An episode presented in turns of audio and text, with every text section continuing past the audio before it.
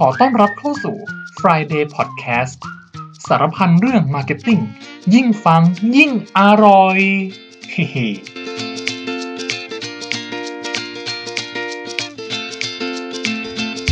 สวัสดีครับทุกคนเข้าสู่ Friday Podcast เหมือนเดิมนะครับ ก็อยู่กับผมเสียงเดิมจ่ายแล้วก็เสียงเดิมอีกคนหนึ่งก็คือพิธี สวัสดีครับ สวัสดีครับ ในฐานะเอเจนซี่หรือว่าในมุมมองของลูกค้า เขามีเหตุผลอะไรที่ควรจะมาจ้างเราหรือว่าเขาควรที่จะเป็นระดับไหน ถึงควรที่จะมาจ้างเอเจนซี่อย่างเราในการไปช่วยบริหารธุรกิจเขาโอเค การที่จะจ้าง marketing team จะจ้างยังไง ก็เริ่มจากว่าเราจ้างได้แบบไหนมาก่อน อย่างแรกก็คือว่าถ้าเริ่มต้นมาจะเริ่มจ้างฟรีแลนซ์ทำ activity ไม่เยอะมาก แล้วก็แบบคุยกันง่ายๆนะครับเป็นหนึ่งคนนะอีกวิธีหนึ่งก็คือการจ้างทีม จ้างทีมก็คือว่าเรา recruit คน ทำเป็น in-house ทีมมันเป็น marketing ทีมภายในบริษัท แล้วก็วิธีสุดท้ายคือการจ้างเอเจนซี่เรามาดูข้อดีข้อเสียของการจ้างทีมงาน 3 แบบนี้ก่อนเพื่อที่คนผู้ฟังเนี่ยจะได้เอาไปทบทวนดูว่าเอ้ยบริษัทของฉันตอนนี้เนี่ยเราควรจะเริ่มทำการตลาดด้วยการจ้างคนแบบไหนอะอย่างแรกเลยคือการจ้างฟรีแลนซ์ครับจริงๆเนี่ยอย่างหนึ่งก็คือที่ define ระหว่างการจ้างฟรีแลนซ์กับการจ้างทีมหรือว่าบริษัทเอเจนซี่เนี่ยครับอย่างแรกเลยคือเรื่อง budget แน่นอนว่าฟรีแลนซ์เนี่ยเขา work กับ budget อ่าจำนวนน้อย ถ้าคุณมี budget น้อยแน่นอนแนะนำเลยก็คือเข้าหาฟรีแลนซ์ก่อนคำว่าน้อยคือระดับไหนอ่าอย่างเช่นต่ำกว่าหมื่นอ่าต่อเดือนนะครับผมอันนี้ผมถือว่าเป็น budget น้อยแล้วกันเนาะก็ถ้าเป็น budget ระดับเนี้ยคือแนะนำให้เข้าทางฟรีแลนซ์ก่อนเพราะว่าแน่นอนว่าถ้ามี budget ระดับนี้แล้วเราไปจ้างทีม marketing in-house แค่ค่าจ้างพนักงานก็เกินค่า งบการตลาดแล้วอ่านะฟังดูก็ไม่ถือคุ้มเท่าไหร่ใช่ไหมหรือแม้แต่การจ้างเอเจนซี่แน่นอนว่าเขาก็จะมีค่าบริการอ่ามีซึ่งถ้าค่าบริการถ้าเทียบกับงบการตลาดของเรา มันมันดูแล้วอาจจะไม่ค่อยคุ้มเท่าไหร่อ่าก็เลยแนะนำว่าถ้างบแบบหลักหมื่นหรือว่าแบบไม่ถึงหมื่นแนะนำให้เริ่มมองหาฟรีแลนซ์ก่อน อีกอย่างหนึงก็คือถ้าคุณงบหลักเนี้ยแปลว่าคุณอาจจะยังไม่เริ่มลองการตลาดออนไลน์มาก่อนฟรีแลนซ์เป็นวิธีหนึ่งที่สามารถเริ่มทดลองการตลาดออนไลน์ได้เร็วเพราะใช้เวลาไม่นาน นะครับอาจจะแบบอาทิตย์สองอาทิตย์ก็สามารถเริ่ม test แคมเปญได้แล้ว วิธีที่สองก็คือการจ้างทีมงาน in-house วิธีนี้เนี่ยเอ่อผมมองว่าเป็นวิธีระยะยาวครับถ้ามองว่าเฮ้ยเราอย่างเช่นเราเคยจ้างฟรีแลนซ์อยู่แล้วแต่ปรากฏว่าเราจ้างเขาถี่เหลือเกินอ่าอะเริ่มมีค่าใช้จ่ายฟรีแลนซ์เยอะแล้วอ่าแล้วรู้สึกว่าเฮ้ยถ้าเราจ้างทีมงานหนึ่งคนมาเพื่อทำงานได้เลยเนี่ยอืมมันดูคุ้มค่ากว่าหหรืรืออเปเปล่าล่าอ่าใช่ ถ้าเราลองดูว่าอย่างเช่นเราจ้างฟรีแลนซ์เอ่อ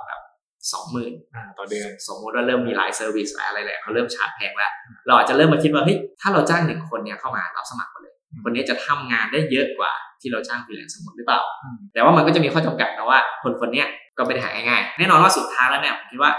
ถ้าบริษัทที่เติบโตในการตลาดออนไลน์ สุดท้ายเขาก็ต้องอยากมีทีม in-house ของตัวเองนะครับเพราะแน่นอนมันควบคุมอะไรได้หลายอย่างกว่า แต่กว่าที่เราจะไปถึงตรงนั้นเนี่ยมันไม่ง่ายนะครับผมเพราะฉะนั้นเอเจนซี่เนี่ยก็คือระหว่างท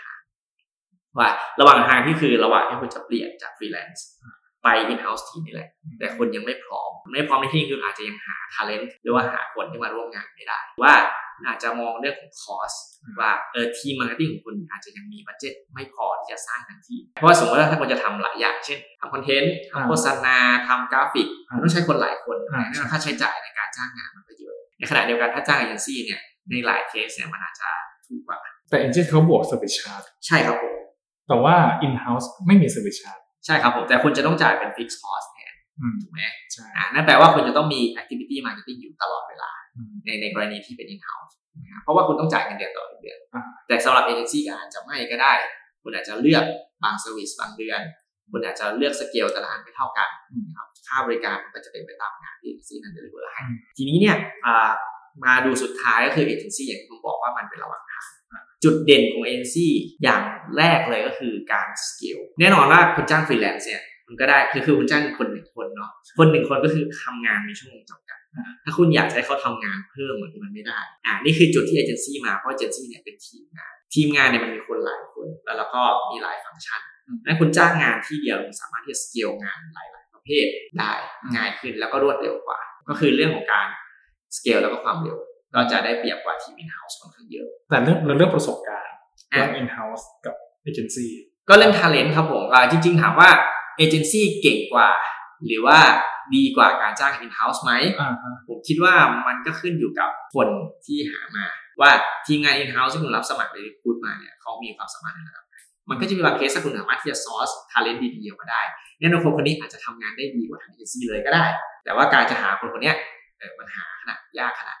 ไหน แล้วก็คนคนเนี้ยเขามี available ในตลาดเยอะขนาดไหนด้วย แล้ววิธีมองว่าตอนเนี้ยมันในตลาดมันมีเยอะหรือว่ามีน้อยครับอืมผมยังมองว่า industry digital marketing ยังค่อนข้างใหม่อ่านะครับโอเคอ่าช่วงปีถ้าพูดถึงปี 2020 แล้วมันก็คงมีขึ้นเยอะแล้วแหละ แต่ก็ยังถือว่าไม่ได้หาง่ายอืมนะครับ คนทำเป็นไอ้ยคนทำได้เยอะ แต่คนทำเป็นไม่เยอะทำเป็นกับทำได้ของวิธีวิธีวัดจากอะไร ทำได้ก็คือว่ารู้เบสิกอ่าอ่าทำอย่างเช่นแบบทำโฆษณาพื้นฐานได้อืมเปิดเพจได้ แต่คนทำเป็นก็คือว่าวิเคราะห์ได้อ่าให้คำแนะนำได้เฮ้ยตอนนี้เรามีตัวเลขประมาณนี้ เราควรจะทำช่องทางไหนเดชั่นควรจะเป็นยังไง activity ไหน work ไม่ work Friday Podcast เปิดหูรับสาระและความสุขกับทุกเรื่อง Marketing ผ่านทุกช่องทางการ Podcast ทุกสัปดาห์